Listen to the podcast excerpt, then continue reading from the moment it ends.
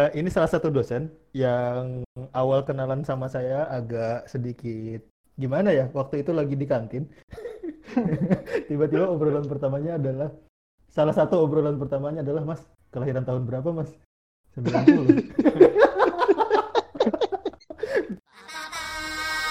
Nanti akan saya ceritakan juga apa sih itu pre-sessional English class itu dan apa yang uh, uh, uh, bagi teman-teman yang mungkin bahasa Inggrisnya pas-pasan atau mereka udah desperate desperate untuk tes IELTS gitu kan.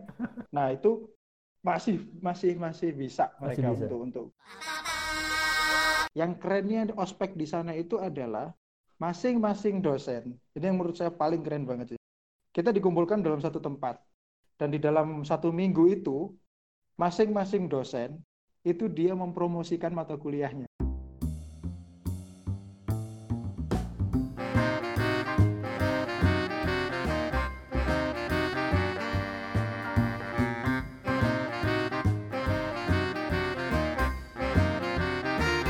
Selamat datang di podcast Our Two Cent untuk episode ketujuh. Masih dengan saya Hilmi. Saya Reza. Dan saya Juli. Oke, di episode ini gimana? putus banget nih. Oke, di episode ketujuh ini lagi-lagi kita kedatangan tamu yang cukup spesial nih. Kenapa aku ngomong tiap episode tamunya spesial ya? Tapi ini beneran spesial sih sebenarnya. siapa, siapa nih Mas Jul? Kita kedatangan tamu siapa di episode ketujuh? Uh, ini salah satu dosen yang awal kenalan sama saya agak sedikit gimana ya? Waktu itu lagi di kantin. Tiba-tiba obrolan pertamanya adalah salah satu obrolan pertamanya adalah Mas, kelahiran tahun berapa, Mas? 90. bulan bulan apa, Mas? Saya Juli. Oh, sama dong katanya kan sama-sama 90 nih. Habis itu uh, bulan apa, Mas? Saya bulan Juli, Pak. Bapak bulan apa? Bapak bulan apa jawabannya, Pak? September apa Agustus, Pak ya? September, September. Oh ya, September. Waduh, tuaan tuaan mahasiswanya dong daripada dosennya. ya sudah hadir di podcast kita kali ini Pak Kuku. Selamat malam Pak Kuku. Selamat malam Pak. Tanpa Kuku. Assalamualaikum warahmatullahi wabarakatuh. Anjir lah itu. Sehat-sehat ya Pak Ijul, Mas Ilmi, Mas Reza. Khusus Bukan Pak Ijul aku... karena lebih tadi disebutkan lebih tua, saya panggilnya Pak. Berarti saya manggilnya Mas.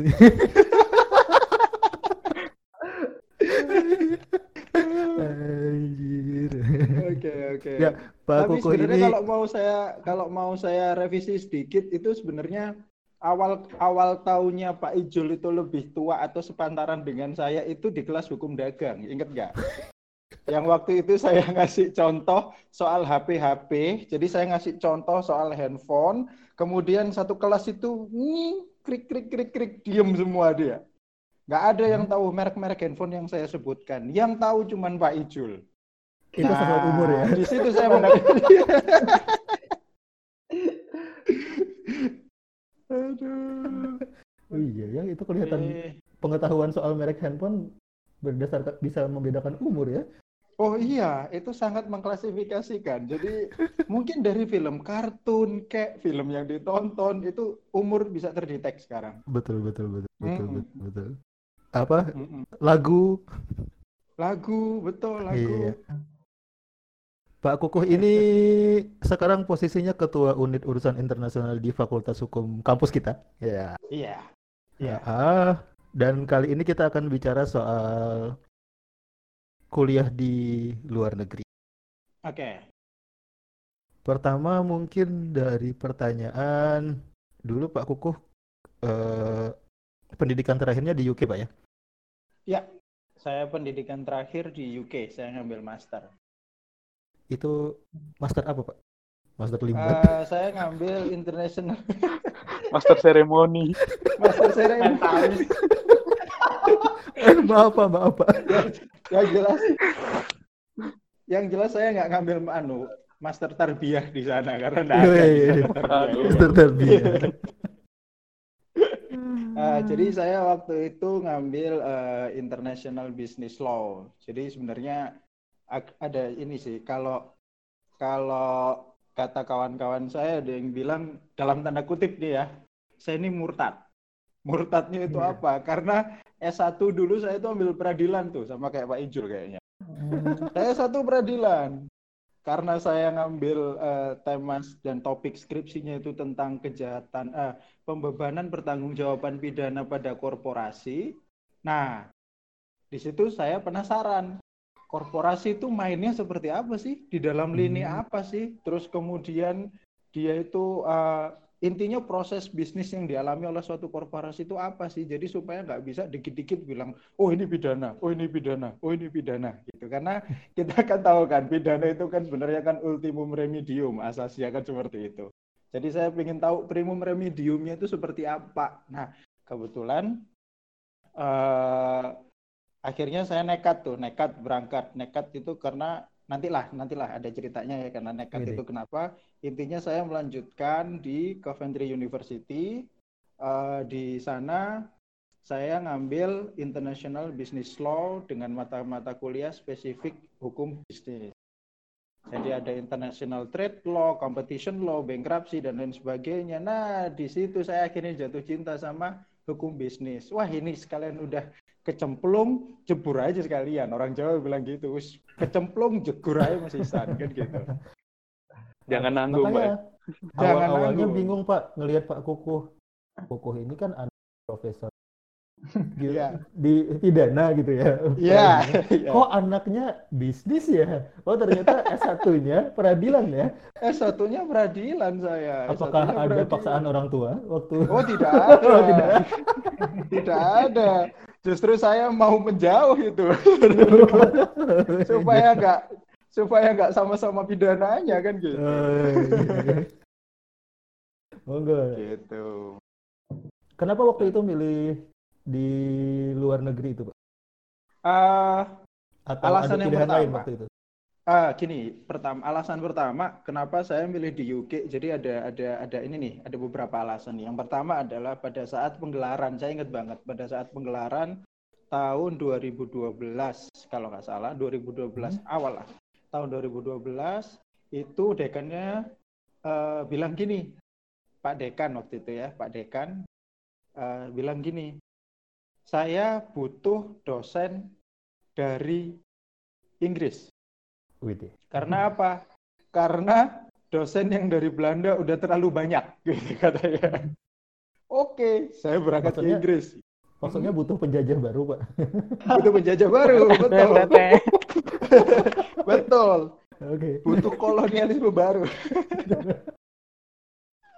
Nah, terus kemudian eh, singkat cerita, saya eh, eh, pada saat itu saya apply melalui salah satu education agent. Nah, nanti mungkin kita kita eh, nanti akan saya ceritakan tentang bagaimana sih agent-agent education ini mereka bekerja gitu ya. Jadi mungkin bagi eh, teman-teman pendengar podcast ini ada sebutannya nggak ini? Teman-teman pendengar podcast ini ada itu nggak? Apa nih?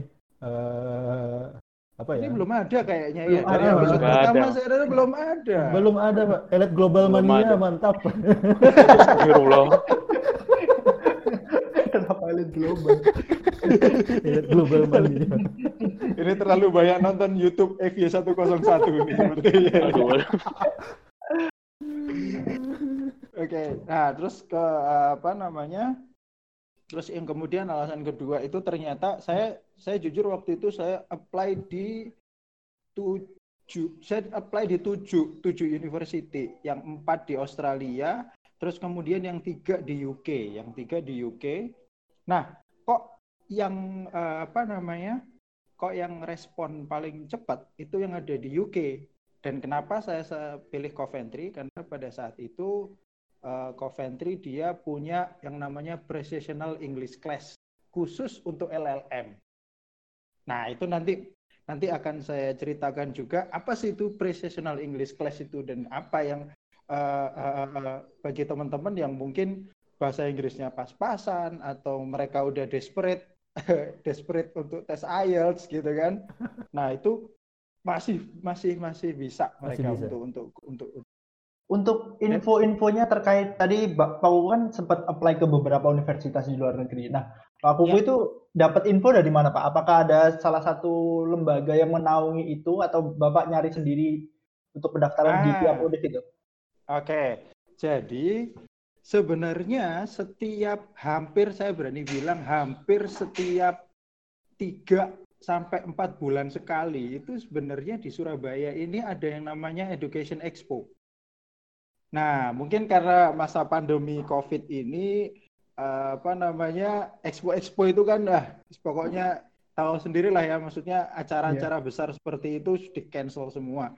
Nah, itu waktu itu saya tahunya dari eh, expo kalau saya nggak salah di salah satu hotel di Surabaya Pusat. Nah, di situ saya itu Expo itu tuh isinya dari semua berbagai macam university, mau dari Amerika, Kanada, UK sama itu. Nah, saya kelilingin itu satu-satu. Saya kelilingin itu satu-satu, saya tanya, terus kemudian, nah, saya cocokkan mata kuliah sama yang saya pengen. Hmm. Karena karena ternyata masing-masing masing-masing fakultas itu dia atau university itu dia beda-beda. Jadi kayak misalkan ada university di Australia kalau nggak salah itu aduh saya lupa namanya. Itu dia fakultas hukumnya itu berbentuk prodi. Jadi dia berbentuk program studi. Jadi dia Oh. tidak di bawah fakultas hukum tapi dia faculty of arts. Keren dong art art keren bawah art Iya. sekali ya karena teman-teman pasti pernah dengar nggak law is an art ya kan iya is an art Iya. ya kan? Nah, itu mungkin mereka mungkin mereka berpikiran seperti itu kayak di semua jurusan Gitu. kayaknya pernah bilang gitu deh pak ekonomi ekonomi is art iya kayaknya kayaknya Politik, art Communication is art. Nah, communication kayaknya- is art semuanya digituin Iya. dah Kayaknya art itu kayak tadi penjajah baru tuh kayaknya. Semua semua ada art itu. Gitu.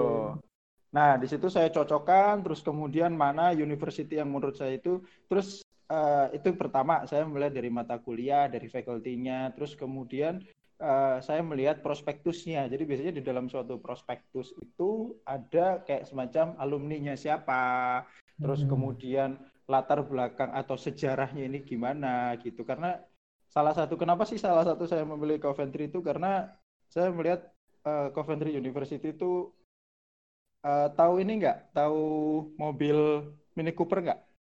Tahu. Tahu, Pak. Nah, fakultas saya itu gedungnya itu bekas pabriknya itu. Oh. Dulu? Dulu. lungsuran lungsuran pertama kali tempat Lungsur. pertama kali lungsuran betul kayak bengkel memang bentuknya. Oh, Jadi kayak gitu. kayak itunya tuh kayak tangganya tuh kayak waktu itu ya, waktu Heeh, itu kayak bengkel itu. gitu. Pertama Hmm. kali sepeda ditemukan mesin jahit di mana Iya, di Coventry itu. Jadi sejarahnya banyak. Dan kemudian saya cari yang bikin saya tertarik juga itu adalah waktu itu saya ke sana mahasiswa Indonesianya masih sedikit. Hmm.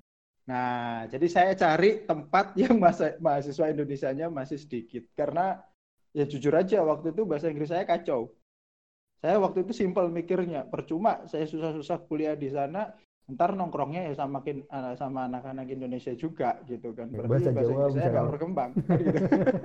Iya, iya, iya. Gitu. gitu. itu tahun berapa berarti pak ya 2013 atau Dua hari, saya mulai 2012. Saya Oh, 2012. 2012 itu saya berangkat. enrollment 2012. Jadi saya wisuda Maret, terus kemudian saya Agustus sudah berangkat. waduh uh, Saya Berapa Agustus tahun, Pak, di sana, Pak? Saya satu satu tahun, satu tahun pas, satu tahun pas. Karena kebetulan saya kuliahnya kalau di anu ya, kalau dikalkulasi dalam bulan itu saya menyelesaikan studi, menyelesaikan studinya itu sekitar 9 sampai 10 bulan aja hmm, Hmm. gitu. Karena tesisnya ngebut, tesisnya ngebut. Oke. Ta- Tesisnya tadi tadi tadi merendah bahasa Inggrisnya kacau tapi tesisnya ngebul Iya. wah Gimmick doang, Mas Karena- Jul. karena iya loh, bukan karena anu karena stok sangunya udah mulai nipis bro harus cepet-cepet pulang desakan ekonomi desakan ekonomi mahasiswa Gitu. mahasiswa, iya deh gitu terus persiapan waktu milih-milih Hmm. tempat kuliah di luar negeri itu apa pak Eh, apakah ini ada cara Pertimbangan-pertimbangannya gitu, Pak. Oke. Sama cara cara agen bekerja tadi ada hubungannya nggak? Ah oke. Jadi gini Eh, setelah saya ngikutin expo itu kemudian kan eh, sebenarnya di expo itu kalau kalau eh, biasanya expo itu eh, dia mendatangkan ah ini mereka Jadi setiap university itu kalau mereka melakukan expo di suatu negara itu mereka pasti mengirimkan international affairs. Jadi kayak misalkan kalau di kampus kita tuh saya yang dikirim misalkan. Iya. Oh, oh kita lagi mau promo nih gitu. Oh ya udah, kuku kirim gitu. Nah di situ saya saya promo promo promo promo gitu. Nah di situ biasanya ada beberapa university yang mereka mendatangkan entah itu pimpinannya atau salah satu perwakilan dosennya itu mereka bisa uh, kayak walk-in interview gitu loh. Jadi mereka langsung masuk gitu. Jadi sebenarnya kalau kita mau mengambil S2 nih, S2 kok saya melihat jarang yang pakai tes kecuali kecuali kalau eksakta ya. Saya nggak tahu kalau bidang-bidang ilmu eksakta. Karena waktu itu ada kawan saya sama-sama sama-sama di Coventry juga. Dia ngambil teknik apa gitu karena dia terkenal tekniknya ya Coventry itu dia pakai GMAT GMAT oh ya oh, ya. Google oh, bukan bukan. GMAT bukan Jimmy itu Google oh, Meet. makanya makanya GMAT GMAT GMAT GMAT apa, itu kalau nggak salah tes potensi akademik yang berbahasa Inggris kalau oh astagfirullahaladzim ya astagfirullah iya. GMAT ya. Bukan Google Meet. Aduh. Ini oh, ini, kira kayaknya tebak-tebakan kita tadi perlu disensor deh daripada malu-malu ini. Malu.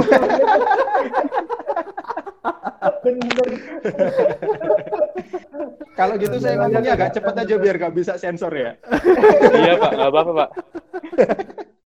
Enggak, gitu. dilanjutin. Ah. Nah, kalau hukum, kalau hukum ya, kalau law ya, kalau law itu saya lihat kok mereka enrollmentnya itu hanya berdasarkan IPK sama berdasarkan uh, eh, IPK sama biasa lah motivation letter, reference letter dan lain sebagainya. Nah, jadi jadi jadi itu sebenarnya jadi bahan pertimbangan dan percaya nggak waktu itu saya apply dan saya menerima oh jadi gini deh. Jadi kalau uh, si, biar urut ya, biar urut ya. Iya, iya. Iya, iya. Iya, Pak. Ya. Saya, tak, saya, tak, saya tak jawab itu tadi. Nanti tahunnya lompat-lompat nanti malah. Jadi gini, setelah setelah saya keliling, setelah saya keliling di expo itu tadi, saya menentukan beberapa pilihan. Yaitu tadi empat empat empat Australia, tiga UK. Kenapa kok saya mikirnya lebih banyak Australia karena saya pikir kan Australia dekat flight banyak kan gitu kan nggak hmm. kayak di UK di UK waktu itu saya search flightnya 18 jam, ya kan? 9 hmm. jam transit 9 jam. Nah, tapi begitu dikalkulasi, waktu itu dikalkulasi, dikalkulasi ternyata habisnya lebih banyak di Australia. Habisnya duit. Living cost ya, Pak? Habis duit. Living cost. Yes, oh. cost-nya. Semua total. Jadi oh, tuition fee, tuition fee, living cost, terus kemudian uh, enrollment dan lain sebagainya itu lebih banyak di Australia. Kalau saya nggak salah ingat waktu itu kalau saya satu tahun di Australia sama satu tahun di UK itu di Australia itu habisnya sekitar 750 juta. Satu tahun. Kalau di UK 500. Kalau di UK 500. Itu sudah all in. Itu sudah all in. Hidupnya hmm, menengah agak ke bawah sedikit. Oke. Okay. Ya, menengah agak ke bawah sedikit. Ya akhir hidup bulan. Hidup hemat lah, Pak ya. Ah, hidup hemat. Hidup hemat gitu. Nah, terus kemudian akhirnya itu tadi karena saya tes IELTS-nya itu saya ikut jujur aja saya ikut tes IELTS itu hampir tiga kali ada kali itu mentok di enam.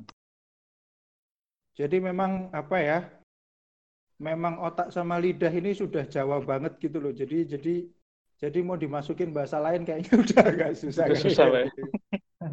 Nah, terus kemudian saya iseng tuh apply ke uh, oh sorry sebelum apply saya mikir waktu itu di Expo mereka nggak ada walking interviewnya gitu loh. Jadi hmm. pendaftarannya waktu itu kalau nggak salah online. Nah terus kemudian kok ya pas penyelenggara Expo Education itu salah satu agent agent education, education agent. Nah, saya tanya alamatnya, terus kemudian saya iseng-iseng main ke sana. Saya iseng main ke sana dan ternyata mereka itu sangat helpful sekali mulai dari persiapan apa pun. Jadi gini, education agent itu bisa dari perusahaan privat atau bisa dari international affairs-nya universitas Kampus. tersebut untuk membuka cabang di suatu negara. Nah, ini yang ini yang nanti akan saya mungkin tolong saya diingatkan, mungkin saya akan eh, ceritakan kenapa university-university di UK itu mahasiswa Asianya itu banyak sekali. Karena mereka berani mengeluarkan biaya untuk membuat kantor cabang di satu negara. Bayangin loh ya, kampus kita nih, kampus kita nih punya kantor cabang misalkan di Eropa. Dan Kirain tugasnya cuma Banyuwangi, Pak. satu, cari mahasiswa. Iya itu aja. Kirain di Kenapa? Banyuwangi, Pak. Kirain di Banyuwangi. Oh, bu- iya. itu udah ada sih. Itu udah ada sih. itu untuk kuliah, Pak. Itu untuk Iya, kuliah. itu untuk kuliah. Hmm. itu untuk kuliah. Itu untuk kuliah kan gitu. Nah, kebetulan yang saya datengin ini adalah perusahaan privat. Jadi teman-teman, eh, teman-teman Ini di Surabaya, Pak. Surabaya, Oke. hampir di setiap kota ada. Di Surabaya aja education agent ada empat atau lima, bahkan bisa lebih mungkin sekarang. Nah, itu mereka itu sebenarnya menjaring mahasiswa dan calon mahasiswa itu tidak mengeluarkan biaya sepeser pun, sepeser pun enggak mengeluarkan. Nah, terus kemudian, nah terus mereka dapat duitnya dari mana? Kayaknya mereka dapat duitnya itu dari kayak kita kan bayar tuition fee nih ke university. Iya. Nah, Hmm. kayaknya mereka dapat persentase dari situ. Kayaknya Oh. seperti itu. Oh. Karena iya, karena memang eh, kalau menurut saya pekerjaan yang mereka lakukan untuk saya waktu itu sebagai calon mahasiswa itu sangat banyak, sangat banyak. Jadi gampangnya gini ya, eh, Mas Hilmi, Mas Reza, sama Pak Ijul, saya datang ke dia, terus saya bilang, saya punya tujuh nih, saya punya tujuh pilihan nih. Dia bilang, oke, eh, kami akan kasih listnya masing-masing tujuh university ini eh, saya kasih mereka akan melakukan research atau mereka kalau punya katalognya mereka akan memberikan katalognya mereka kasih ini sudah tahu ya katalognya ini mata kuliahnya di sini terus di sana lokasinya di sini lokasi eh, terus kemudian nanti biaya hidupnya sekitar sekian eh, sekian sekitar sekian sekian sekian sekian di Wow. sini gitu nah terus kemudian mereka akan membuatkan list ini yang Hmm. perlu Mas Kuku siapkan Jadi dari masing-masing university itu mereka membuat satu list sendiri-sendiri yang saya harus siapkan. Saya tinggal setor aja ke mereka, selanjutnya mereka yang bekerja. Hmm. Saya cuma tinggal nunggu kabar aja dari dia. Dan itu tanpa biaya sedikit pun. Oleh karena itu, kadang beberapa alumni yang beberapa alumni yang waktu itu eh, sempat ketemu di kantin sama saya terus ngobrol-ngobrol, itu selalu saya arahkan cari education agent. Karena apa? Karena itu sangat mempermudah apa ya? Sangat mempermudah kalian sendiri gitu loh. Hmm. Jadi kalian hanya datang ke sana, kalian bilang minatnya apa. Even kalau kalian datang apa ya kosong belum nggak ada nggak ada bayangan sama sekali, bisa langsung Konsultasi. tanya di situ. Aku pengen kuliah nih di mana di Kanada, cariin dong yang bagus. Gitu, Oh, bisa, Oh iya. bisa. Dan kita nggak bayar sama sekali gitu. Nggak sama sekali, nggak sama sekali. Bahkan untuk beberapa dokumen kemar- kemarin itu kan kayak ada yang perlu ditranslate kayak misalkan kartu keluarga, terus kemudian statement bank dan lain sebagainya itu ada yang perlu ditranslate kan. Nah, itu mereka yang translate kan. Mereka yang cari translator, saya udah terima jadi. Saya nggak ngapa-ngapain mengenai administrasi ya. Hmm. Nah, setelah Nah, pro- terus kemudian setelah prosesnya, jadi gini, yang biasanya yang diperlukan kemarin, seingat saya itu adalah yang pertama motivation letter jelas, kemudian reference letter, reference letter tentunya dari eh, asal S1 Nah, kemarin, kan iya. gitu, ya. Terus kemudian transkrip, nah ini transkrip yang yang transkrip berbahasa Inggris, terus kemudian sama ijazah yang berbahasa Inggris. Jadi kalau teman-teman ini kok eh, yang lulusan sekarang ini menurut saya enak sih. Nanti dapatnya kan langsung double. Bahasa Widih. Indonesia sama bahasa Inggris. Kalau saya dulu nggak harus mengajukan permohonan dulu, baru dikasih bahasa Inggris. Minta yang bahasa Arab satu boleh nggak, Pak? Wah, Malah jadi Mesir tuh kayaknya. Nanti- berarti Bisnis nanti syariah, yang. Bisnis berarti syariah. nanti yang anu yang translate anu departemen syariah nanti ya. Iya. Syariah nanti ya. Gitu. Pak Terus Somad. kemudian terus kemudian eh, setelah eh, setelah ini setelah dokumen-dokumen itu saya persiapkan.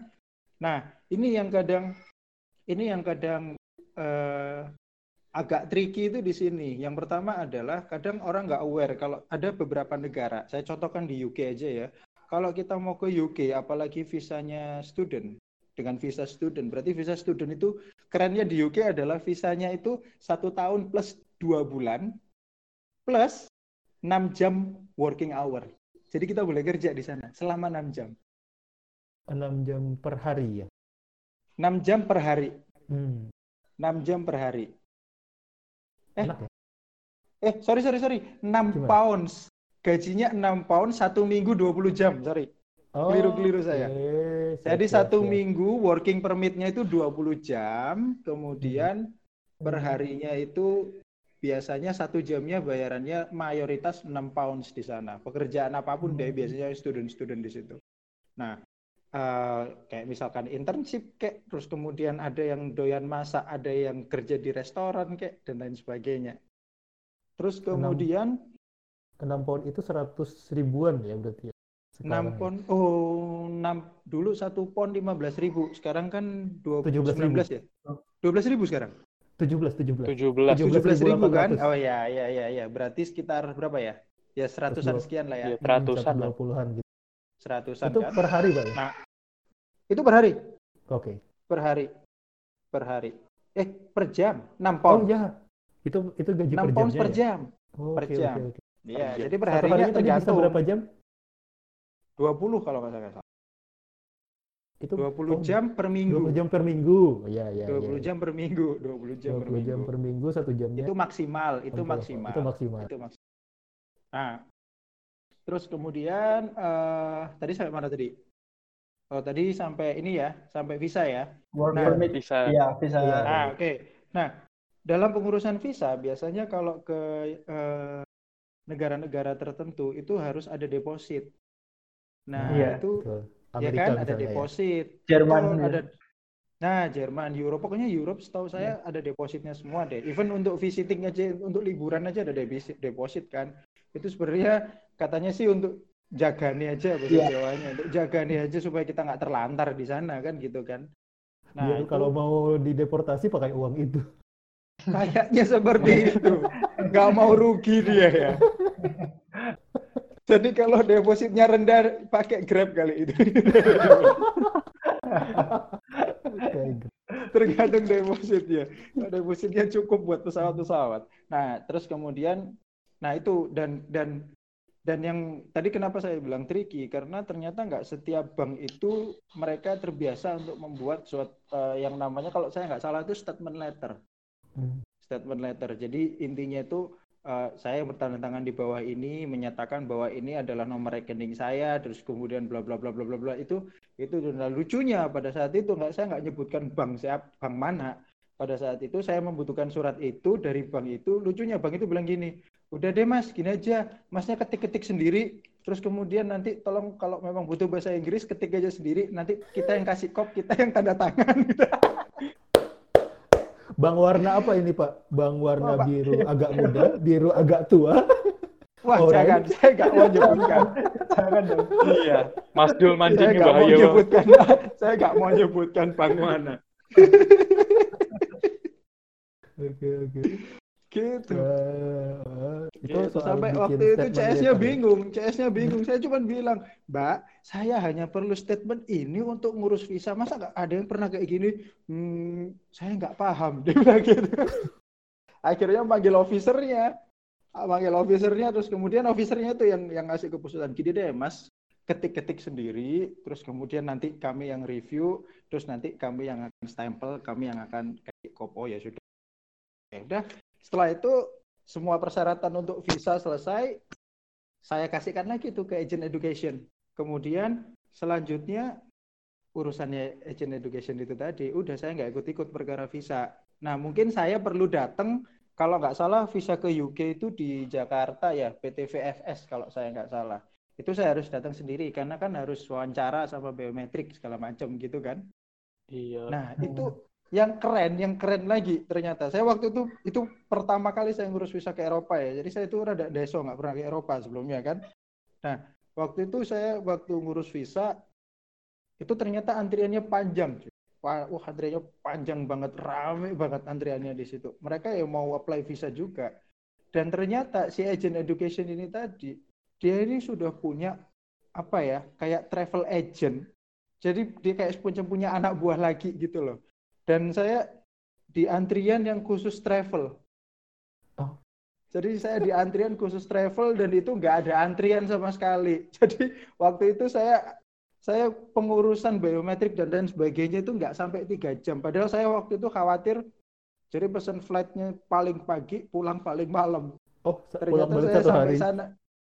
Iya, saya, saya khawatirnya antrinya panjang kan gitu Oh, iya, kan. iya. Khawatirnya antrinya panjang gitu. Hmm. Terus ternyata begitu di sana ya udah jam 11 masuk, jam 1 udah selesai. Udah selanjutnya nganggur di bandara kan gitu. Gitu. Nah, setelah itu tadi uh, untuk urusan visa ya. Nah, setelah urusan visa selesai, nah biasanya masing-masing dari dari university itu mereka mengeluarkan untuk tanda bukti kita diterima. Jadi gini, kita diterima itu ada dua ada dua kemungkinan. Yang pertama conditional sama unconditional. Ya kan? Kalau yang namanya conditional letter itu berarti kita diterima dengan kondisi-kondisi tertentu. Nah, saya dapat conditional letter waktu itu. Apa kondisinya? Kondisi Bahasa tertentunya, Inggris. Bapak. Oh, Bahasa bahasa Inggris. Inggris. Oh, Bahasa Inggris. oke. Karena mereka IELTS-nya minta enam setengah. Oh. minta enam setengah terus kemudian karena IELTS saya kurang eh, akhirnya kenapa salah eh, itu tadi kenapa balik lagi ke yang tadi kenapa saya milih Coventry? Karena Coventry itu dia punya Precisional English Program. Nah nanti mungkin setelah ini saya akan ceritakan detail tentang Precisional English Program. Nah karena mereka punya Precisional English Program untuk program LLM nah akhirnya saya oke lah saya apply ke situ. Nah yang kedua yang tadi yang tadi conditional letter ya. Terus yang kedua itu ada yang namanya unconditional letter. Unconditional letter itu berarti teman-teman udah udah diterima, udah diterima, fully diterima, tinggal enroll aja di situ. Tinggal enroll aja di situ, tinggal berangkat gampangnya gitu. Gampangnya tinggal berangkat aja. Nah, kemudian ini ini tadi sebelum itu pra apa pasca ya? Pra ya? Pas pra dong, pra. Pra Prabayar, ya. Ini ini, ini prabayar, pra ya. prabayar. Ini pra. Ini pra, Iya. pra. Sorry. Pra Saya keberangkatan. kadang kebalik-balik. Pra sama pasca, V sama F itu kadang saya susah bedain. Waduh. Nah, itu tadi pra keberangkatan ya, pra keberangkatan. Nah, di dalam eh, pra keberangkatan ini tadi, ini sebenarnya tadi kan saya sudah cerita bagaimana cara hunting university, terus kemudian eh, apa namanya tadi pengurusan visa, dokumen-dokumen apa yang perlu disiapkan. Nah, sebenarnya ada satu lagi yang kadang teman-teman itu jadi gini, saya waktu itu melakukan suatu kesalahan atau kebodohan yang seharusnya tidak saya lakukan. Oke. Yaitu apa? Tidak mengkontak PPI setempat. Jadi Oh, saya betul. yakin, Oh, ah, jadi se- saya yakin setiap ad- setiap university di luar negeri itu hakul yakin saya ada PPI-nya. Ternyata PPI-nya. Nah, ternyata tidak mengkontak PPI, tapi sebenarnya ada ininya juga sih, karena waktu itu PPI di tempat saya masih belum terbentuk. Oke. oh, Cuman forumnya ada di cuman di Facebook ada pelajar Coventry, eh, pelajar Indonesia Coventry kalau saya nggak salah itu ada gitu kan. Cuma nggak banyak, Nah. Pak ya? Nggak banyak, nggak banyak. Saya pertama kali datang ke sana itu yang sudah ada stay di situ cuman lima, cuman lima. Terus kemudian angkatan saya datang kita jadi berdua puluh pas waktu itu karena Hmm. saya saya PPI angkatan pertama di situ. Salah satu pendiri PPI-nya Pendiri itu PPI pendiri Coventry. PPI Coventry PPI. itu saya juga di situ gitu. Founder. Ya, even itu anggaran dasarnya saya ngedraft gara-gara saya satu-satunya anak hukum di situ disuruh bikin Iya. anggaran dasar. Padahal Apa ininya peradilan ya. Padahal itunya peradilan loh. Masih belum bau-bau bisnis ya, Pak. Masih belum bau-bau bisnis ya.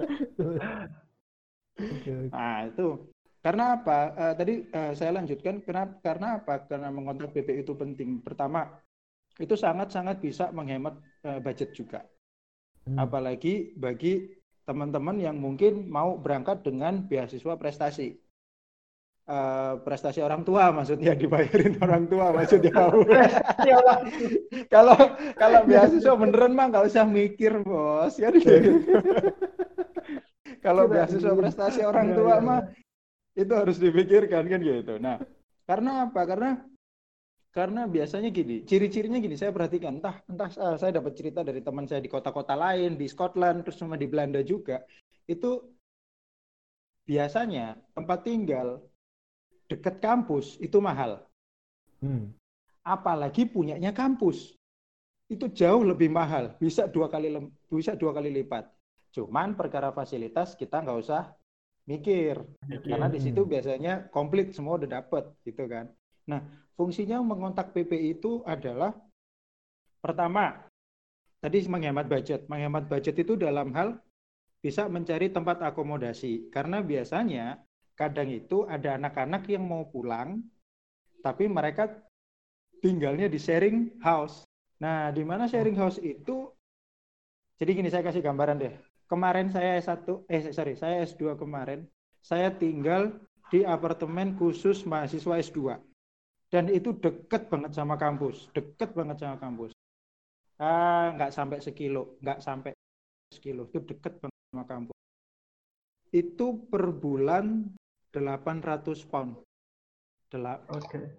per bulan 800 pound 800 pound itu kamar sa flat ya flat kamar mandi dalam dapur di dalam gas listrik air kenapa gas dihitung bukan buat masak gas buat heater ya kan Oh iya. buat Oh, heater iya. dia buat heater masaknya pakai kompor listrik kan gitu kan itu udah komplit plus internet sorry plus internet Hmm. plus internet, plus internet. Jadi internetnya udah saya nggak mikir lagi. Nah, sedangkan kalau saya kemarin comparing sama kawan-kawan saya di sana yang mereka sharing house, itu mereka per bulan bisa cuman habis 350. Itu sudah dengan fasilitas yang sama dengan saya yang sebutkan. Hmm. Jadi mereka sudah termasuk bill electricity, gas, water, itu semua udah include semua. Satu orang bisa habis di cuma 350. Cuman, cuman biasanya kalau jalan setengah jam, Hmm. ya kan 40 menit. Tuh, tapi nggak apa-apa kan nggak keringatan, ya kan? Iya sih dingin. Tapi kan. Dingin, nggak Pak, ya? keringatan. Iya, nggak keringatan. Nggak kayak kita, kita duduk gini aja udah keringatan, ya nggak? Iya, di mana dulu? Kalau di sana nggak. Namanya juga Surabaya ya. Ah, apalagi Surabaya kan gitu kan, apalagi Surabaya gitu. Bisa gobios. Bisa, ah, benar, bisa gobios, Hmm. bisa gobios gitu. Oke oke oke. Nah, Itu salah terus satu untungnya ini salah ya. satu untungnya. Terus kemudian yang kedua adalah eh, kesalahan yang dulu saya lakukan itu adalah terlalu banyak membawa pakaian dari sini. Oh itu nggak perlu ya? apa? Oh, sangat-sangat tidak perlu. Karena apa? Kembali lagi ke alasan yang pertama, budgeting. Kita Eh. lebih baik mengisi koper kita dengan bumbu makanan Indonesia daripada pakaian. Baju. Betul. Karena apa? Karena karena di sana ternyata pakaian itu jauh lebih murah daripada di sini. Pakaian itu ternyata jauh lebih murah di sini dan kita tidak perlu banyak pakai pakaian sebenarnya kalau di sana. Karena apa? Contoh Tidak misalkan perlu kita keringetan, Pak, ya? kuliah, Pakaian. pertama nggak keringetan, yang kedua kita di kelas pakai jaket. Ngapain? Ngapain Pakai jaket ada? aja terus. Pakai jaket aja Iya, pakai jaket aja terus. Mau di dalam nggak pakai baju, mau pakai kaos dalam doang nggak nggak nggak ketahuan juga kan gitu. Pokoknya betah dingin kan gitu. Iya. Gitu. Oke oke. Gitu. Jadi sebenarnya banyak hal yang yang yang yang bisa yang bisa eh, teman-teman atau teman-teman pendengar podcast ini yang eh, yang bisa lakukan tapi menurut saya adalah mengkontak PPI setempat itu adalah hal yang sangat penting. Dan oh ini lagi. Yang kedua eh yang ketiga yang berkaitan dengan poin pertama juga yaitu mengenai akses. Mengenai akses tempat tinggal. Jadi gini kadang kayak kemarin saya kebetulan nah gini gini. Kalau saya pribadi kemarin karena saya tempat tinggalnya itu diuruskan oleh agent education itu tadi otomatis saya kan terkonek dengan faculty kan? Eh sorry terkonek dengan university kan? Berarti saya tinggalnya di eh, apartemen punyanya university kan gitu kan? Oke saya nggak saya nggak ada waktu waktu itu nggak sempat untuk nyari-cari kan gitu. Nah kalau misalkan teman-teman mau berangkat secara mandiri dan mau menghemat biaya juga menghemat budget juga itu pertama tadi saya sampaikan adalah mengkontak PPI terus kemudian dengan kontak PPI itu tadi kita bisa dapat kita punya space waktu untuk mencari penginapan atau tempat tinggal yang murah. Nah, Hmm. pada saat kita mencari itu kita nginep dulu nih di rumahnya anggota PPI. PPI. Dan biasanya mereka akan dengan senang hati menerima kita gitu. Tapi dengan catatan jangan lupa upetinya kan gitu kan. Iya. Nah, biasanya upetinya itu berupa saus eh kalau dari Surabaya itu ya sambal burudi. Pasti mereka itu bawain sambal Oh. burudi dong. Gitu oke. Rokok, sambal burudi, rokok, Pak. kan gitu kan. rokok betul. Rokok cengkeh. Wah. Itu kan. Karena di sana tidak ada rokok cengkeh. Adanya rokok-rokok putihan semua gitu kan. Nah Oh, itu iya. jadi biasanya itu yang, itu yang mereka cari gitu.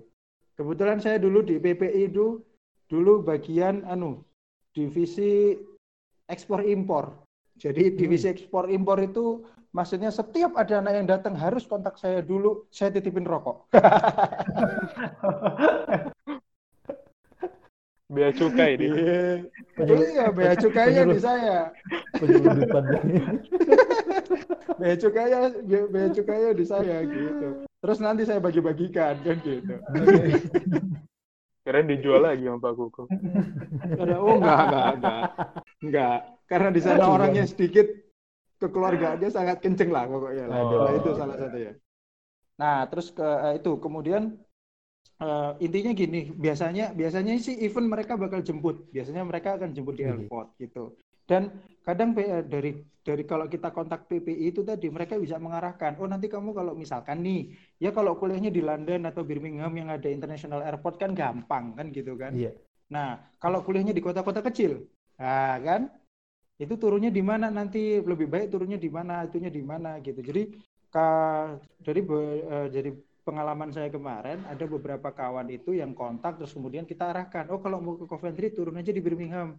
Di Birmingham Hmm. nih nanti tinggal cari station, satu station 10 menit udah nyampe gitu. Ntar kita jemput di train station seperti itu. Kalau saya dulu nggak tahu siapa-siapa, nggak kenal siapa-siapa, langsung nekat berangkat.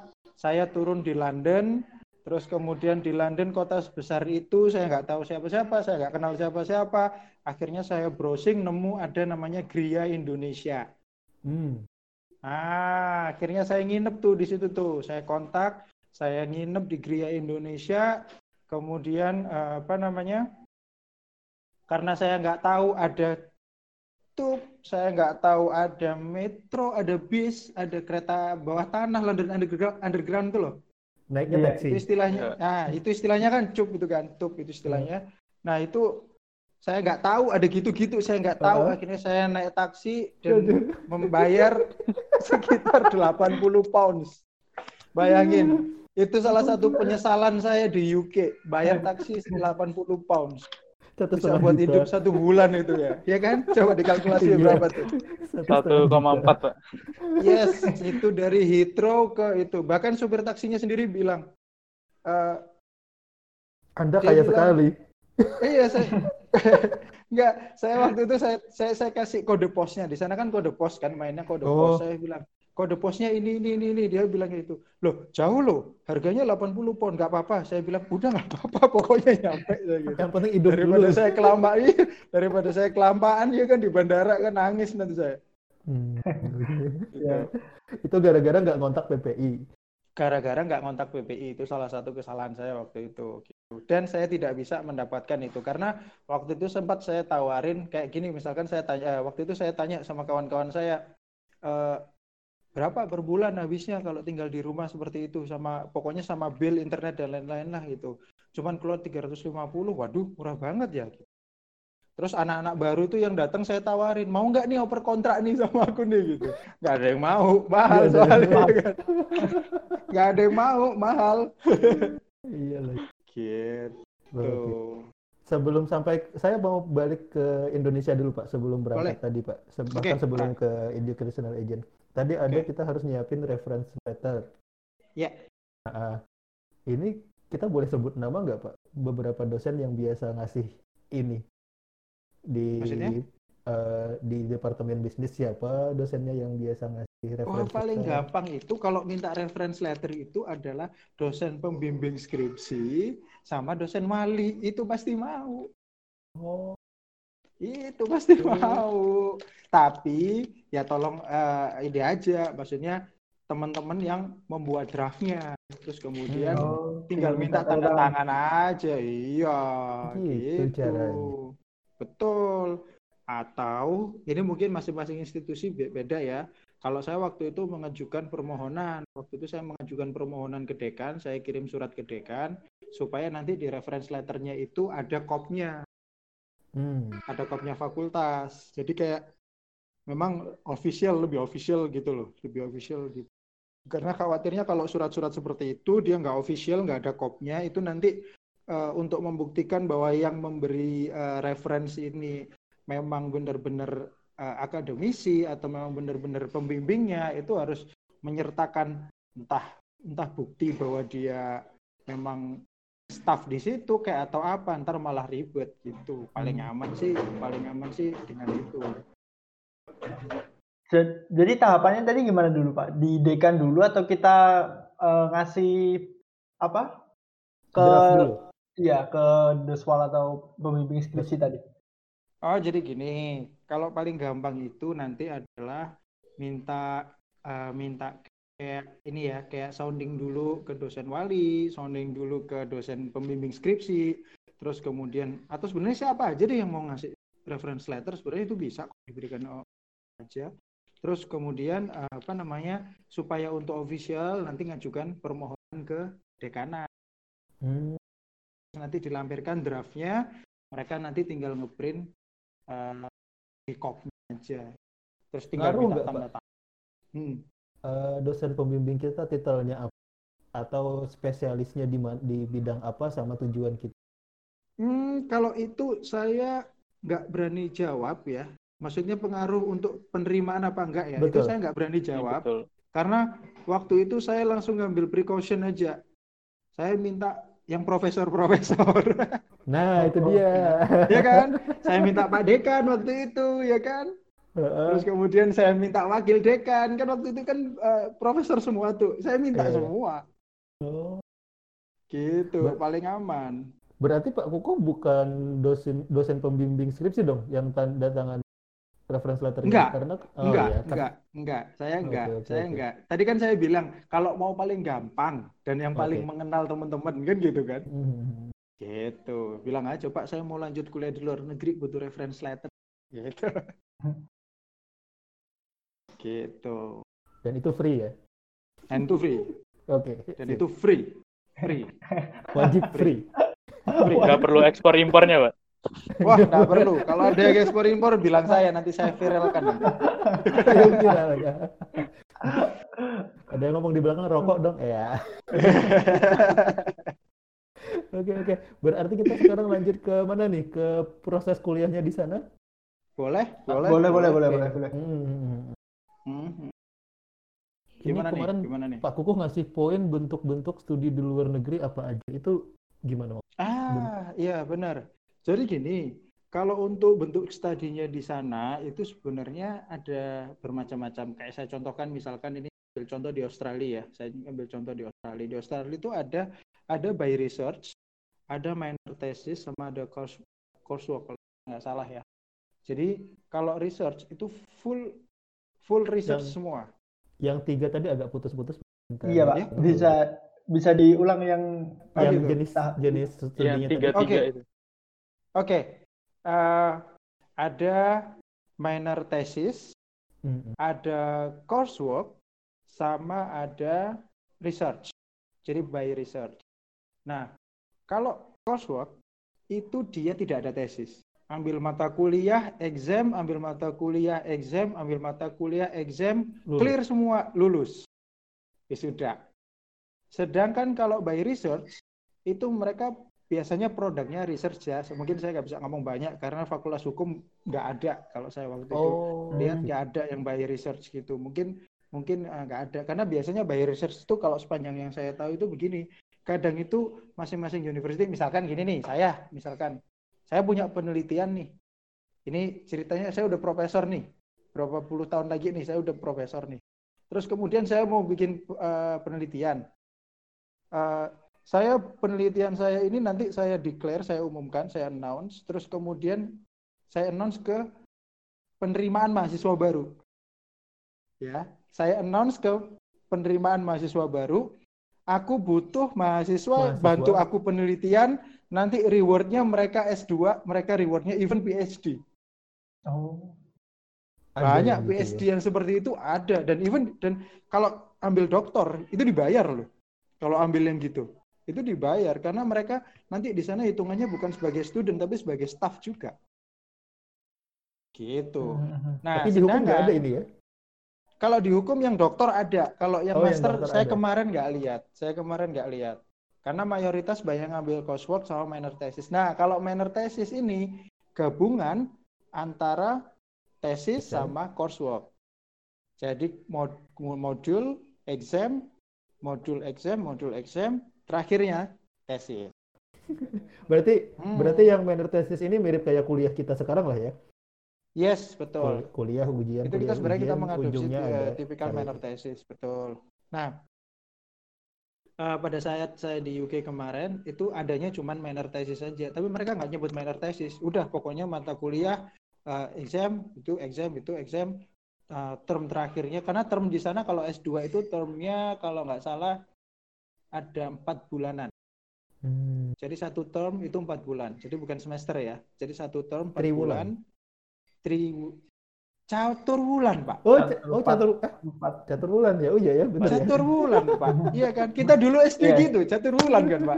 Mungkin Mas Reza sama Mas Hilmi nggak ngalamin catur Nggak bulan. Pak. ngalamin. Enggak, belum, belum. Nah, kita catur bulan, loh, Pak. Iya, Pak. Yang Cau, cau, cau. cawu, betul, cawu. Yang setiap ujian cawu itu kita biasanya pakai apa tas kecil gitu tuh kan soalnya cuma bawa pensil sama bolpen aja nggak perlu bawa buku gitu kan nah itu Ada ada dua generasi berbeda. Mas Jul SD kita di mana, Mi? ya? Masih zigot. Ada. Gitu. Nah, eh, terus kemudian eh, jadi gini, yang seru ada gini. Ini ini ini ini kita pasca ke sana ya. Oh, saya ceritakan dari awal ya, precisional Betul. dulu ya. Bisa, bisa, Pak. Silakan. Nah, jadi sebenarnya saya itu September intake. Jadi intake-nya waktu di di UK itu mayoritas itu September sama Januari, ya kan? Saya itu September intake. Kenapa saya Agustus sudah di sana? Berarti itu udah berapa berapa bulan tuh? Sebulan ya? Agustus Sebulan. Satu bulan di awal. Itu karena saya tadi saya ceritakan bahwa IELTS saya kurang, terus kemudian saya harus ambil kelas precisional class khusus LLM, ya kan? Hmm. Nah, di situ intensif bahasa Inggris selama satu bulan dan harus lolos. Kalau nggak lolos, saya nggak bisa mulai perkuliahan karena saya masih belum pegang conditional letter. Hmm. Jadi Itu gampangnya gini, kena biaya kalau saya nggak, kenapa? Yang intentional Yang satu English bulan class itu? itu ada biaya lagi, Pak? Nah. Enggak? Ada biaya, ada biaya. Cuman percaya nggak percaya, kenapa saya waktu itu nekat berangkat? Karena sempat waktu itu kan orang tua saran, udah kalau gitu kamu cari in- anu deh, intensif aja dulu di sini sampai IELTS-mu itu baru kamu berangkat gitu kan? Atau kalau perlu ke Pari deh, ke Pari sana, ke Pari sana berapa bulan gitu kan? Ya kan? Ke Pari berapa bulan supaya itunya. Saya waktu itu searching tahun 2012. Saya lupa harganya ya. Pokoknya intinya yang saya yang paling saya ingat itu adalah harga intensif IELTS di Surabaya itu sama dengan pre-sessional di sana selama satu bulan. Ya mending saya berangkat toh. Sekalian di sana ya. Sekalian di sana. Sekalian di sana kan gitu kan. Karena waktu itu pikir saya saya in- saya intensif di Surabaya, ntar pulang ke warung bahasa Jawa lagi. Mau iya. Ya kan? Bahasa Jawa lagi di warung, ya kan? ketemu teman baru nongkrong di warung kan gitu biasanya anak les-lesan kan begitu kan nongkrong Iya. di warung kan gitu les jam 2 jam 12 sudah di sana kan gitu nah saya pikir yang mending di sana aja sekalian ngambil intensif terus kemudian ntar pulang ya yang ngumpulnya ya sama orang-orang itu juga kan gitu kan. Ngumpul sama orang-orang itu juga.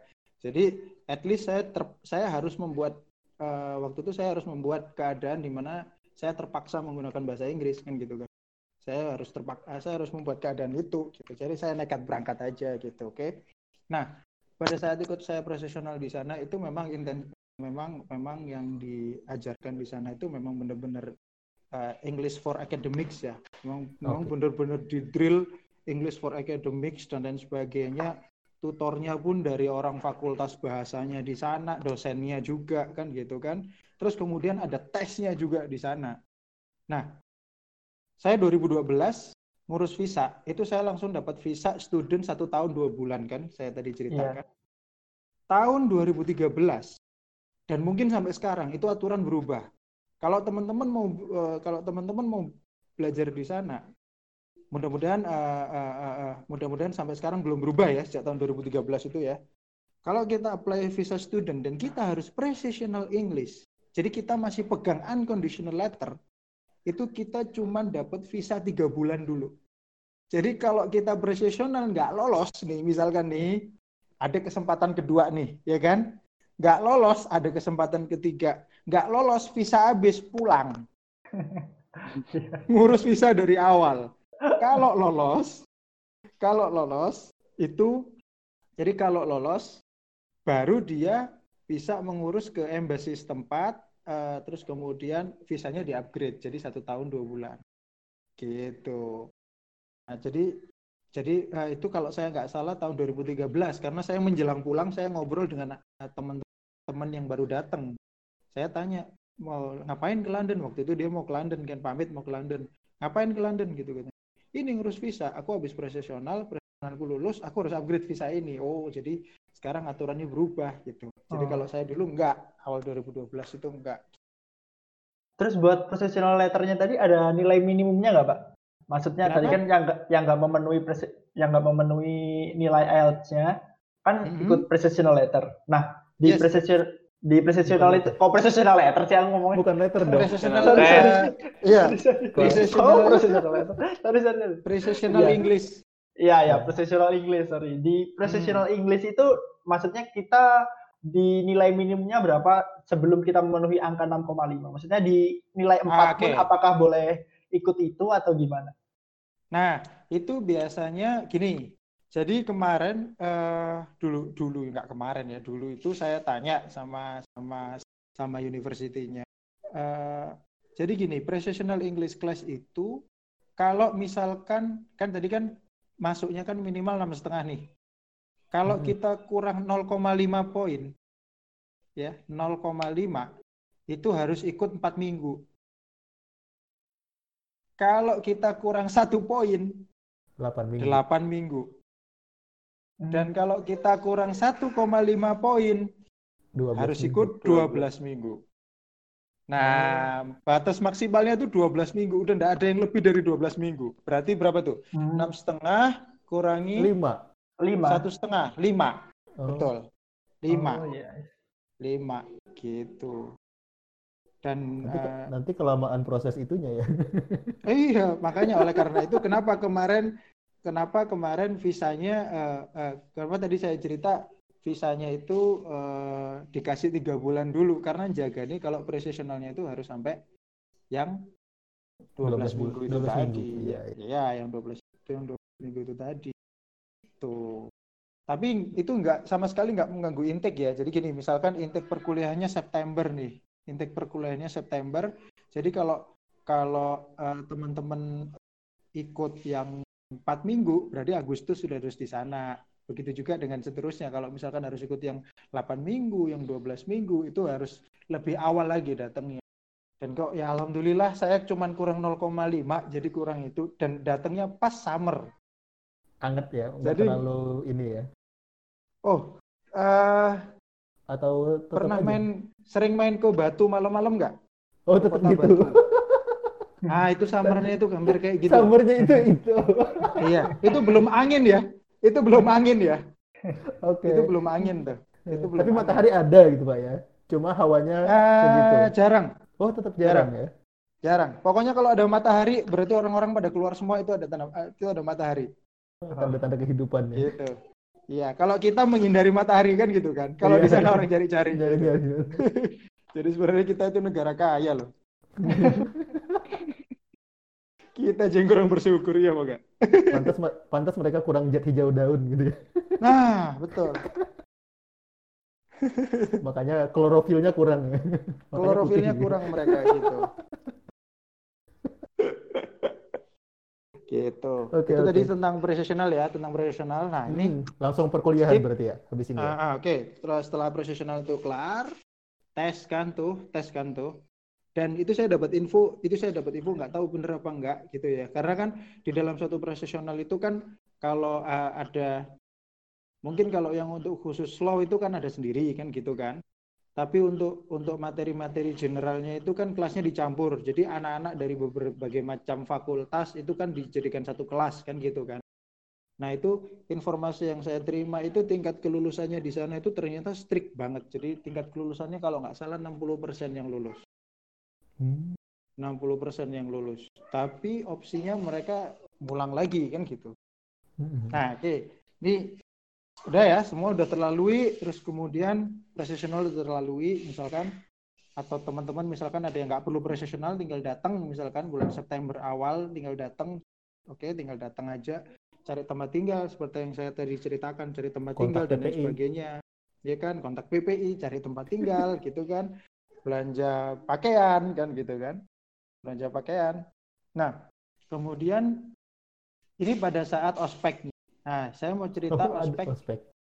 Iya, tapi ospeknya yang ospek bukan bukan bukan ospek yang yang harus pakai hitam putih lah, apalah, baris lah apa. Rambut dikuncir.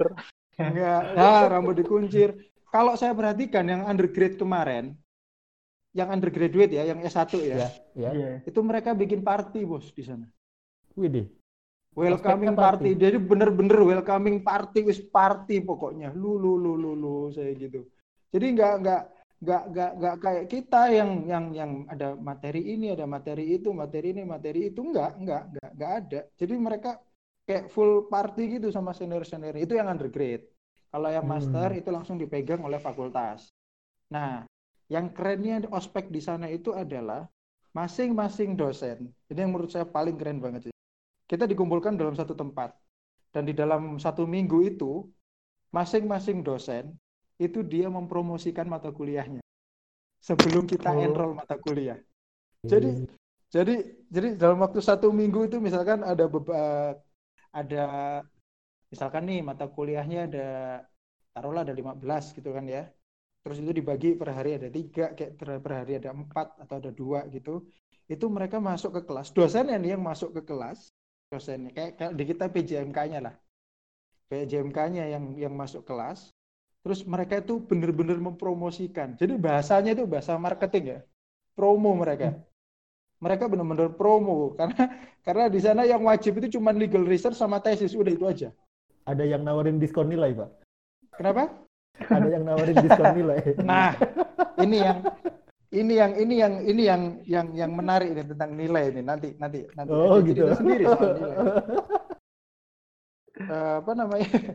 Nah, tadi saya mana tadi? Oh, sampai promo. Jadi mereka benar-benar mempromosikan mata kuliahnya. Jadi kayak misalkan nih, saya saya ngajar hukum persaingan usaha sama hukum kepailitan, ya kan? Saya masuk ke kelas, saya nggak bakal ngomong pengantar hukum kepailitan. Hukum kepailitan itu di Undang-Undang 37 2004 itu aja. Enggak, enggak. Saya langsung ngomong ke dalam. Anda kalau ngambil hukum kepailitan, prospek yang Anda dapatkan adalah pada saat Anda menjadi kurator, nanti Anda berhak mendapatkan fee. Nah, fee-nya itu berdasarkan aset.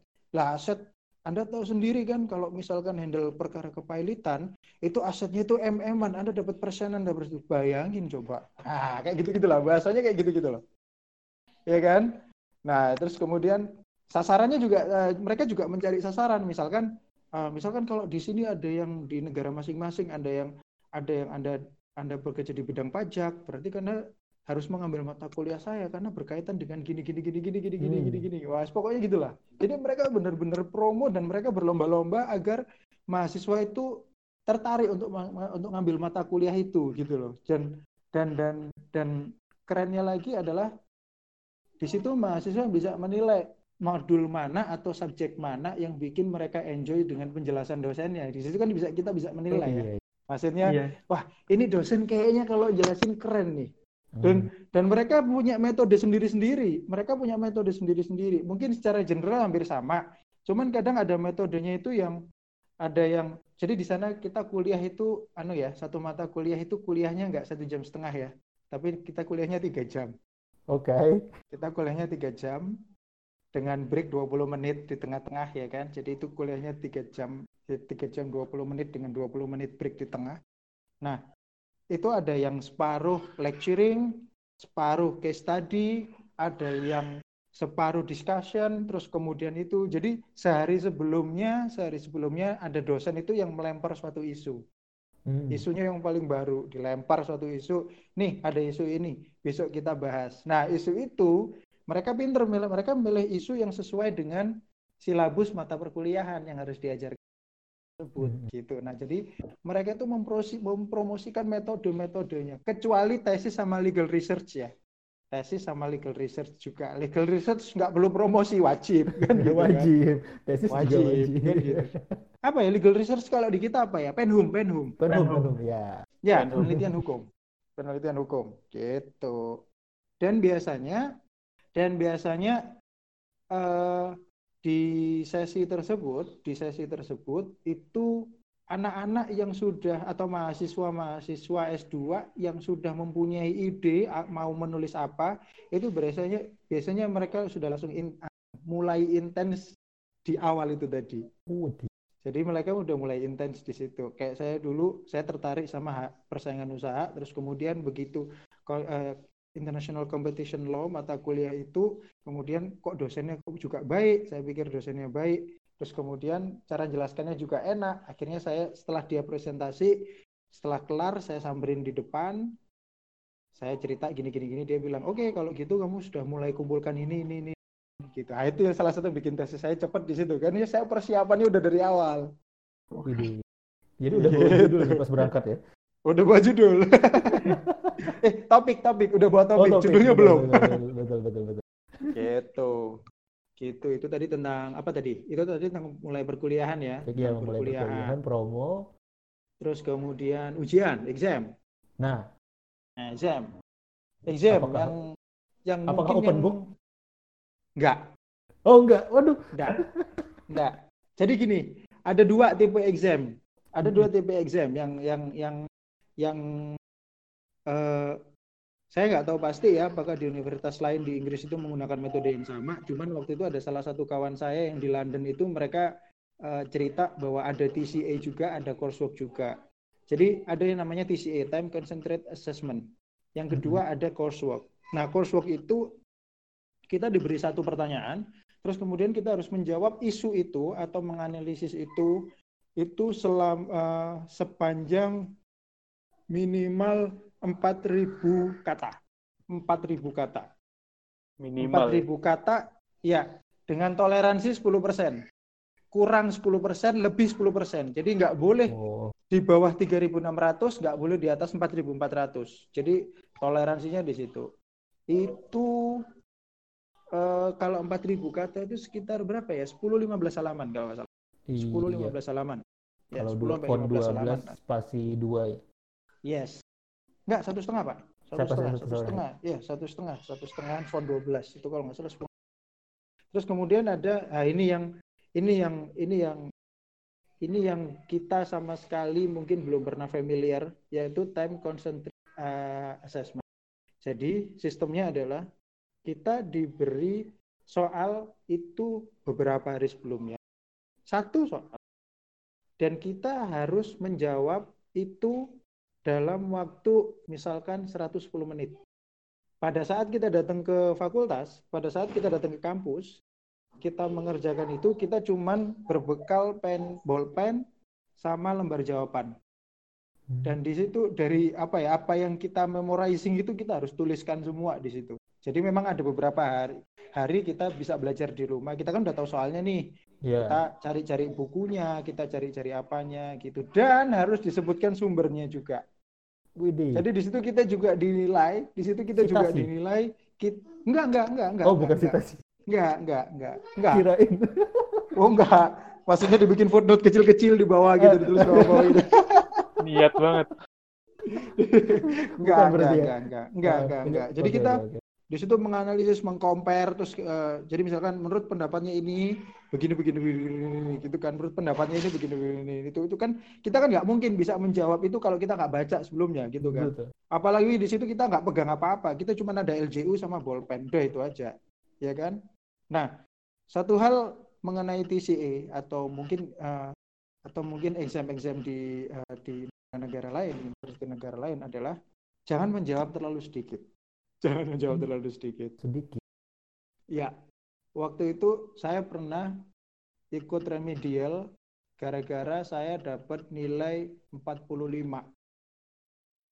Karena jadi LGU-nya itu kan sama ham- hampir sama kayak LGU kita gitu kan ya. Maksudnya ada berapa halaman tuh? Empat halaman kan? Ada empat halaman, dua lembar empat halaman, iya, ya kan?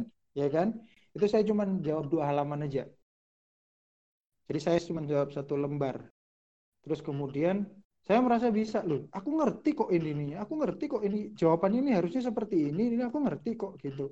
Terus kemudian pada saat pembagian hasilnya dosennya bilang minimal lulus 40. Minimal lulus 40. Tadi saya dapat 45 kan. Berarti kan lulus sebenarnya. Kalau mau ikut remedial boleh kan gitu kan. Mau ikut remedial boleh. Terus saya tanya sama dosennya, loh Bu, ini jawaban saya tolong saya jelaskan mana yang dia bilang, saya secara se- secara substansi saya paham kok kamu ngerti sama apa yang kamu jawab, apa kamu paham dengan materi-materi ini. Cuman kamu menjawabnya terlalu sedikit, dia bilang kayak gitu. Jadi kalau untuk mendapatkan nilai 50 eh, 50 ke atas itu nggak worth it dengan pekerjaan yang seperti ini kurang dia bilang kayak gitu. Waduh, Oke, oke, oke, oke. diukur jumlah barisnya berarti nih. Diukur kayaknya begitu. Kayak jadi jawaban saya itu analisnya kurang kompleks gitu loh menurut beliau Oh. waktu itu.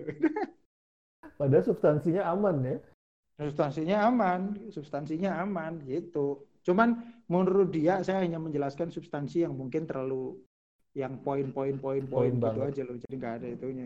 Jadi jadi nggak menurut dia tidak terlalu apa- komprehensif lah Ujian. gitu. Dan di sana dapat nilai 60 itu udah anu loh. Dapat nilai 60 itu udah udah udah oke loh. Maksudnya sangat-sangat susah loh. Kita pas itu 70 eh 40 ya kan? Iya.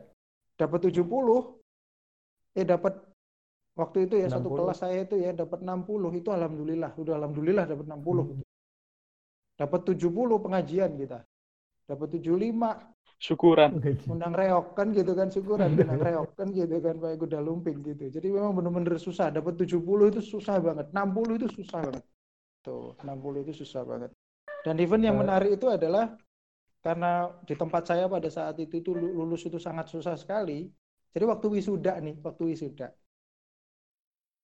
Eh, saya tahu satu angkatan itu ada sekitar 40-an ya. Satu, satu angkatan itu ada sekitar 40-an something lah saya lupa.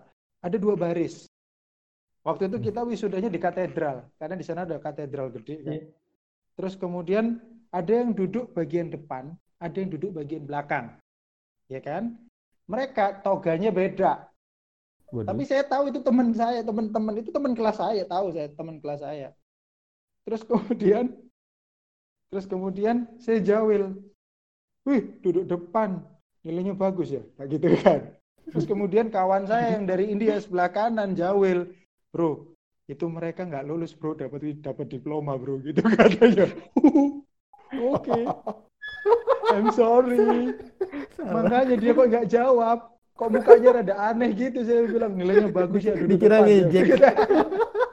Bro, nilainya bagus, Bro. Iya. ternyata yang ternyata yang bisa dapat gelar LLM itu cuma 24 orang saya ingat. 24 sisanya itu mereka fail mereka fail dan sebenarnya gini kalau mereka fail itu sebenarnya mereka masih bisa untuk memperbaiki ya kan? Mereka ada waktu untuk remedial cuman mereka harus bayar tuition fee-nya itu per mata kuliah. Per mata kuliah per mata kuliah. Lumayan itu harganya lumayan. Kayaknya kayaknya mereka nggak itu kayaknya mereka nggak kayaknya mereka nggak nggak ngambil jalan itu akhirnya dikasih kompensasi itu lulus ya lulus cuman diploma nggak dapat LLM Hmm, itu ya saya Diploma ini gelarnya nggak ada ada. gelar diploma udah cuma diploma aja gitu tapi lulus gitu sebutannya ya. nah itu pun saya nggak berani ngomong mereka kan statusnya fail bro Iya, makanya. Iya kan nah itu saya nggak tahu tapi wisuda tuh Sudah tuh. Dan di depan sudah gitu. tuh. ya. iya depan lagi depan saya lagi toganya beda lagi itu Biar itu tenang saya- kali Pak hati ya, Pak. kayaknya begitu itu saya setelah tanya itu merasa bersalah sih saya sih sebenarnya Iya, iya. nggak berani lo ngajak foto-foto sungkan lo maksudnya ini sungkan pokoknya dah Oke, oke, oke. Menarik sekali ini pengalaman. gitu Eh, eh, mau nanya Pak, KRS-an di sana gimana Pak? Berebut gak Pak?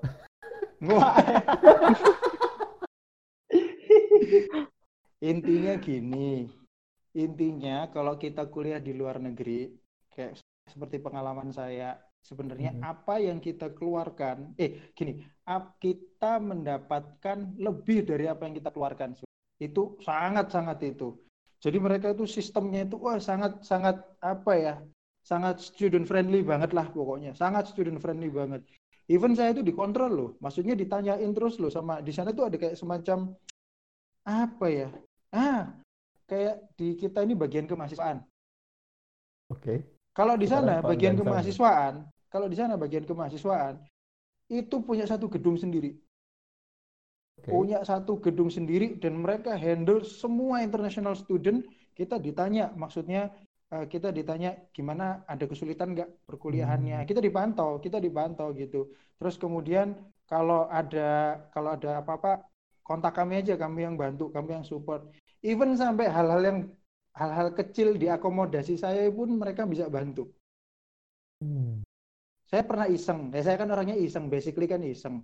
Oke. Lampu mati tuh, lampu mati. Padahal saya ganti sendiri bisa tuh, tinggal beli satu pon ganti sendiri bisa. Saya iseng.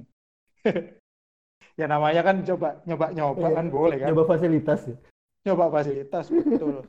saya masukkan ke website komplain.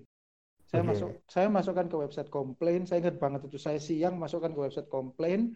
Eh, saya cerita kalau lampu bedroom saya mati gitu kan. Nggak ada dua jam ada petugas datang langsung bawa lampu dan digantiin langsung. Jadi Hmm. even hal-hal kecil seperti itu aja mereka memperhatikan gitu loh. Apalagi hal-hal yang lain gitu, kayak KRS dan lain sebagainya itu semuanya by online dan semuanya serba dipantau. Gitu. Nggak ada cerita ada kehabisan yang- kelas ya. Nggak ada, nggak ada kehabisan Oke. kelas, eh, eh, eh, eh, kelas nggak dibuka, nggak ada. Kalau nggak dibuka. Kelas nggak dibuka. Sistem nggak cekal ada. gimana Pak? Sistem cekal Pak.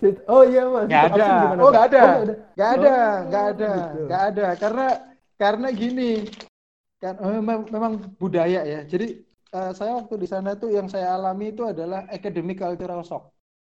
Hmm. Jadi bukan cultural shock, tapi academic, Academic cultural, shock. cultural shock. Saya cultural shocknya, wah, enggak sama sekali. Saya homesick aja enggak. Wede. Betah. Saya homesick aja enggak. Betah, betah, Oh, jujur oke. betah. Nah, academic cultural shocknya itu kayak misalkan nih gini. Eh ngaku nih yang masih mahasiswa nih. Kalian Hmm. kalau besok kuliah sehari sebelumnya baca enggak? Tidak. Enggak. Enggak. Ya kan? Iya. Kalau di sana kita nggak baca, malu, Pak. Abis ya. Kita kalau nggak dulu-duluan tanya itu malu. Jadi jadi kadang kayak dosen datang nih, dia mau buka kuliah nih, ada yang mau ditanya nggak? Per- pertama Nah. kali gitu, ada yang mau ditanya nggak? Itu misalkan satu kelas kalau isinya 20, kan nggak mungkin tuh jawab 20 pertanyaan kan habis waktunya kan. Kalau kelas kecil misalkan isinya 6, ya kan? Wah saya waktu itu pernah tuh saya nggak baca, saya nggak apa, nol botol pokoknya. Saya bayangan saya ya karena term pertama ya, bayangan saya ya udah saya datang, saya nerima kan gitu, siap-siap catatan kan gitu kan, Iya. siap-siap nyatet gitu. Jadi tuh. kosong nih ceritanya. Nah, enggak, maksudnya lima orang yang lainnya tanya, saya sendiri yang Oke. nggak tanya. Malah saya yang ditanya sama dosennya. Kok, kok kamu nggak Waduh. punya pertanyaan gitu katanya. Waduh, malu setengah mati di situ saya. Malunya setengah mati. Terus kemudian eh, itu eh, terus kemudian nggak ada. Saya belum pernah nemu mahasiswa izin. Jadi kalau saya perhatikan nih, kan ada absensinya tuh, kan ada absensinya pakai finger itu kan. Itu kalau misalkan satu kelas isinya 24, setiap perkuliahan pasti isinya 24. Gak ada yang TA tuh pak? Gak bisa Nggak ya, ada. pinjer ya. Oh, finger, finger.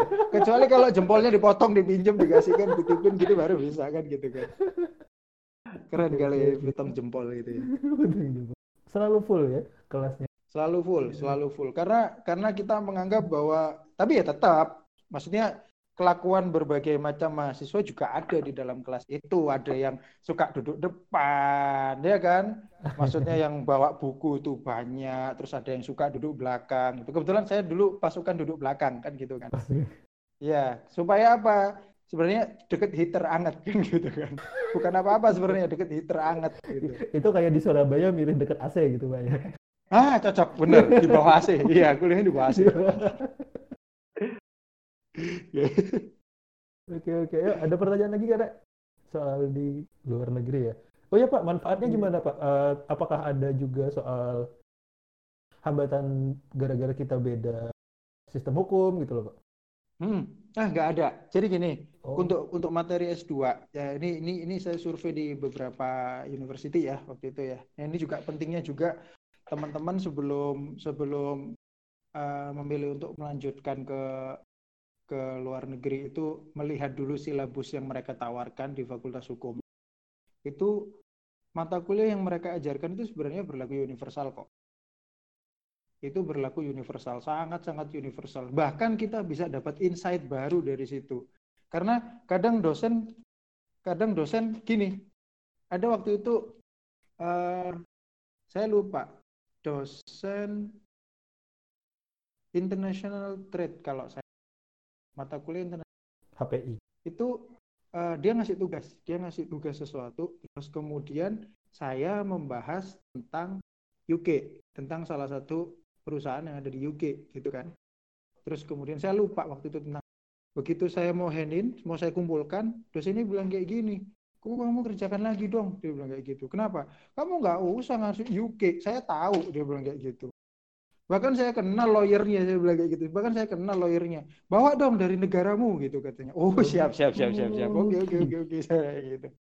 Jadi kita membawa isu terus kemudian jadi sebenarnya kita di sana ada mata kuliah mata kuliah itu yang dosennya itu ngasih tugas sebenarnya kita menceritakan apa yang kita belajar di S1 sebenarnya. Hmm.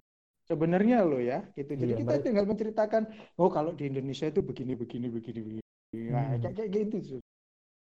Jadi sebenarnya nggak ada itu. Bahkan bahkan kalau menurut saya ya antara civil law sama common law itu nanti ujung-ujungnya jadi satu kok. Kalau misalkan kita ngomong civil law, dia berpendapat bahwa hukum kita yang terutama eh, sumber hukum kita yang utama adalah undang-undang. Sedangkan kalau common law bilang sumber hukum kita ya jurisprudensi kan gitu kan Hmm. dari pendapat hakim, dari judgment kan gitu. Tapi sekarang kalau kita lihat perkembangan sekarang, coba dalam praktek setiap advokat kalau dia mau bikin pledoi, kalau dia mau bikin apa, apa yang dicari? Undang-undang apa jurisprudensi? Jurisprudensi yang dicari, ya enggak? Terus kemudian sekarang orang-orang common law, sekarang orang-orang common law itu mereka lebih menekankan ada aturan tertulis terlebih, dahulu. Memang itu mereka menganggap sebagai soft law. Mereka memang Ya. sebagai soft law. Jadi jadi nggak nggak nggak nggak nggak terlalu apa ya strong kayak di sinilah ya, gampang aja Hmm. gitu, nggak terlalu strong kayak di sini. Cuman mereka sudah mulai itu kayak contoh misalkan nih, kalau teman-teman pernah tahu Cadbury, Cadbury, Mm-mm. Iya. Cadbury itu kan coklat tuh, itu nama Coklat. keluarga sebenarnya yang ada di Birmingham, ya kan? Itu kan nama keluarga Cadbury. Di sana itu ternyata ada Sainsbury. Sainsbury itu kalau di sini tuh kayak retailer besar kayak kayak kayak Carrefour, kayak Giant. Hmm. Di sana itu namanya Sainsbury. Itu nama keluarga semuanya karena di sana itu banyak banyak bisnis keluarga yang besar-besar kan gitu kan. Dan kok saya heran belakangnya itu ada beauty-beauty-nya gitu. Ada ada Green Beauty, ada Cadbury, ada Sainsbury gitu. Kalau iya. teman-teman cek di Inggris kan kan gitu kan. Iya. Nah itu ternyata mereka pada saat itu ini berkaitan dengan corporate governance. Mereka waktu itu sempat berkumpul, terus mereka membuat suatu regulasi yang dinamakan Green Beauty Code. Jadi Hmm. bagaimana cara kita menata eh, apa ya intinya berkaitan dengan corporate governance yang baik lah gitu. Jadi tentang manajemennya, tentang apanya, itu mereka bersepakat untuk membuat suatu code sendiri. Nah dari di situ menunjukkan bahwa sebenarnya negara common law itu perlu juga gitu. Bahkan guyonannya gini, kalau misalkan saya debat dengan orang negara, misalkan nih saya dari civil law, saya debat dengan negara common law, dia kan ngatain saya, eh orang common law, kamu itu aturanmu itu sejauh mana sih bisa menggovern orang, kelakuan orang? Hmm. Kadang ada kelakuan orang yang nggak kamu atur, terus kemudian kamu kesulitan untuk menghukum atau menerapkan suatu regulasi tertentu kan nggak ada regulasinya ya kan nah terus kita orang civil law kita juga tinggal bilang ke orang common law lah kamu nunggu ada orang rugi dulu baru ada aturan iya apa enggak Eh, iya. nah ya kan tunggu ada kasus dulu baru ada aturan aturannya kan Iya. dari putusan hakim kan gitu Mm-mm. Nah, itu nanti lama kelamaan mereka akan mengkerucut ke atas sih. Jadi yang mau saya sampaikan di sini sebenarnya adalah subjek-subjek yang disampaikan itu sebenarnya sangat berlaku universal dan teori-teorinya itu banyak dipakai gitu. Apalagi Hmm. apalagi dengan sekarang gampang diakses jurnal internasional dan lain sebagainya itu bahkan jadi patokan-patokan ya kan. Hmm. Contoh kayak misalkan private bribery itu kan, private Iya. bribery itu kan sebenarnya itu kan itu kan konsep yang ada di sana. Di sini kan masih belum ada kan gitu kan. Belum. Itu kan masih belum ada sepanjang yang saya tahu. Cuman di sini sudah mulai diperhitungkan ya itu karena semuanya is- pokoknya kalau kita ngomong teori penerapan teori hukum itu aplikasinya itu insya Allah universal lah. Eh, bahasan. Masih ada pertanyaan yang lain atau kita ambil konklusi aja? Udah Udah, Udah cukup udah terlalu sampai sejam. Iya, iya udah panjang juga ini. Udah Ini panjang. kita ngobrol berapa jam sih? Kita ngobrol berapa jam sih? Udah, Udah sejam ini, Pak. lebih. Sejam lebih nih kayaknya. Iya. Oh baru, oh Baru. belum dua SKS kok. Belum. Dua. Nah, Habis ini kita Belum masuk materi SKS. selanjutnya kita. untuk Iya. untuk materi ini kita konklusikan tadi sudah banyak yang dibicarakan soal dari sebelum dari nyari reference letter gimana, nyari eh, education apa ed- apa tadi agen-agen Education. Agen edukasi. Agen, agen edukasi gitu. Hmm, sampai tadi kontak PPI dan lain sebagainya. kontak semoga PPI dan lain sebagainya gitu. semoga teman-teman Elite Global Mania dapat manfaat dari sini. Oh gitu ini global ya.